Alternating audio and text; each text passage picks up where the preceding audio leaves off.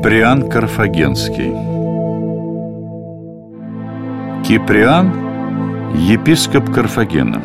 Он принадлежит к числу замечательнейших отцов и учителей церкви. Киприан жил в третьем веке, и ему пришлось пережить три жестоких гонения на христиан, последнее из которых закончилось его казнью.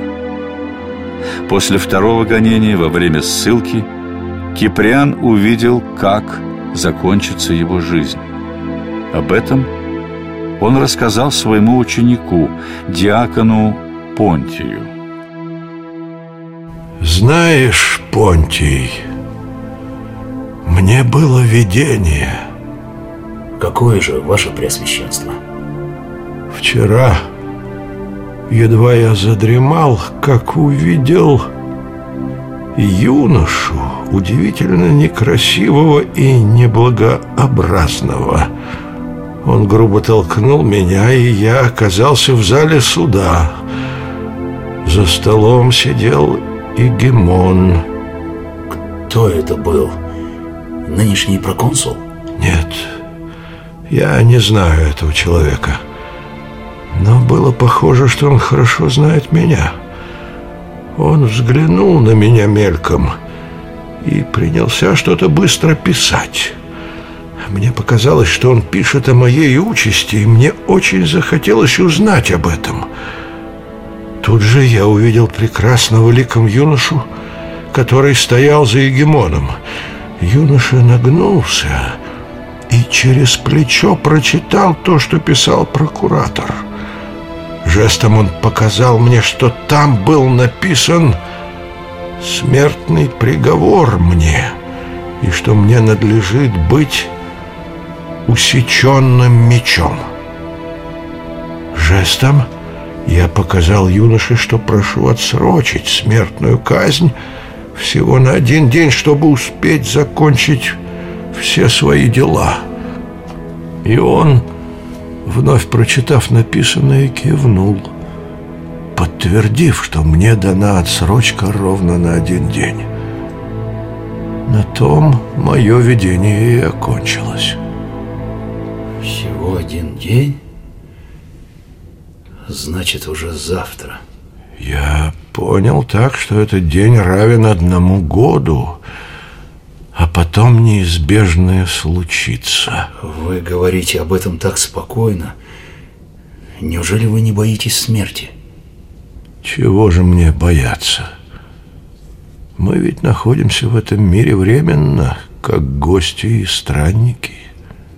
Кто же, находясь на чужбине, не спешит возвратиться на родину?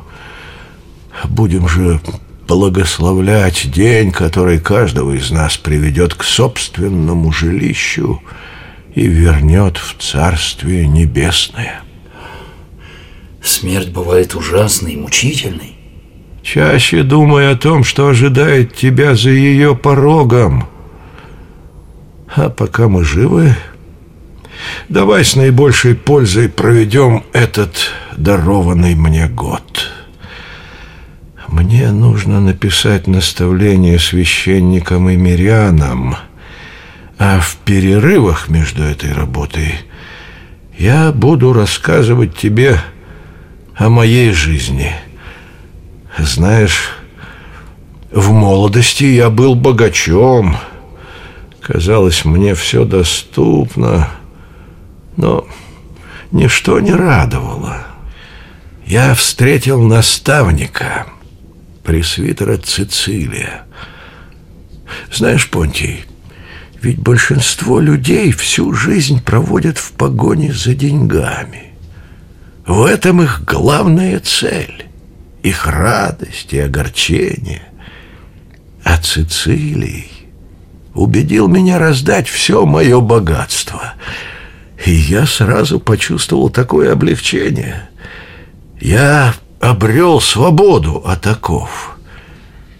Теперь все свое время я посвящал молитвам и чтению священного писания. Спустя год меня признали достойным крещения. когда животворные воды крещения смыли с моей души пятна прежней жизни, и в мое очищенное сердце пролился небесный свет, я сделался новым человеком. Спустя год после обращения в христианство Киприан был рукоположен в сан пресвитера Карфагенской церкви. Через год после этого умер престарелый епископ Донат, и на освободившуюся епископскую кафедру единогласно был избран Киприан. Прошло еще немного времени, и начались гонения на христиан. Император Декий издал указ, по которому все христиане принуждались к принятию языческой религии и к принесению жертв богам. Средствами принуждения были жестокие пытки.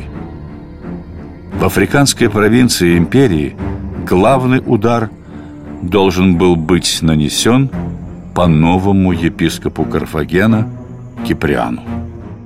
Знаешь, Понтий, всю мою жизнь Господь сохранял меня от бед, посылая мне видение. Что же вы увидели? Я увидел величественного старца на троне. Справа от него сидел прекрасный юноша. Казалось, он чем-то опечален.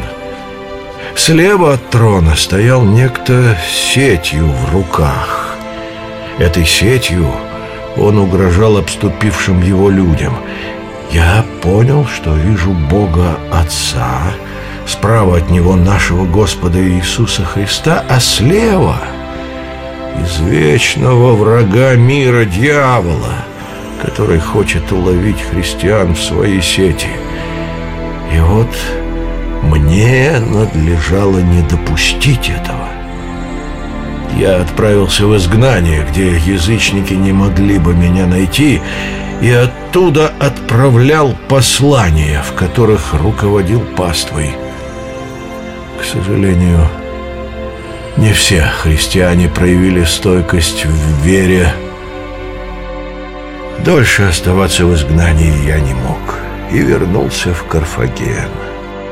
Киприан по возвращении собрал собор, на котором было принято решение падшим не отказывать в общении с церковью, чтобы они не утратили веру в милосердие Божье и не стали жить по-язычески. Но прощению должны были предшествовать покаяние падших, молитвы к Богу и исследование причин их отпадения от церкви. Только удалось наладить церковную жизнь, как грянула новая беда – моровая язва. Эпидемия смертельной болезни косила без разбора и христиан, и язычников – Епископ Киприан, не боясь заразиться, ухаживал за больными, не делая различия между ними ни по вере, ни по национальности или достатку. Самоотверженность епископа ничуть не смягчила власти в отношении христиан. Во время следующего гонения Киприан был сослан. Там ему было видение о будущей мученической смерти, которая последовала год спустя – новый император Валентиан проявил еще большую жестокость. В моей империи должна быть единственная вера. Вера наших предков. И чтоб никаких христиан. Разве мои предшественники смогли от них избавиться?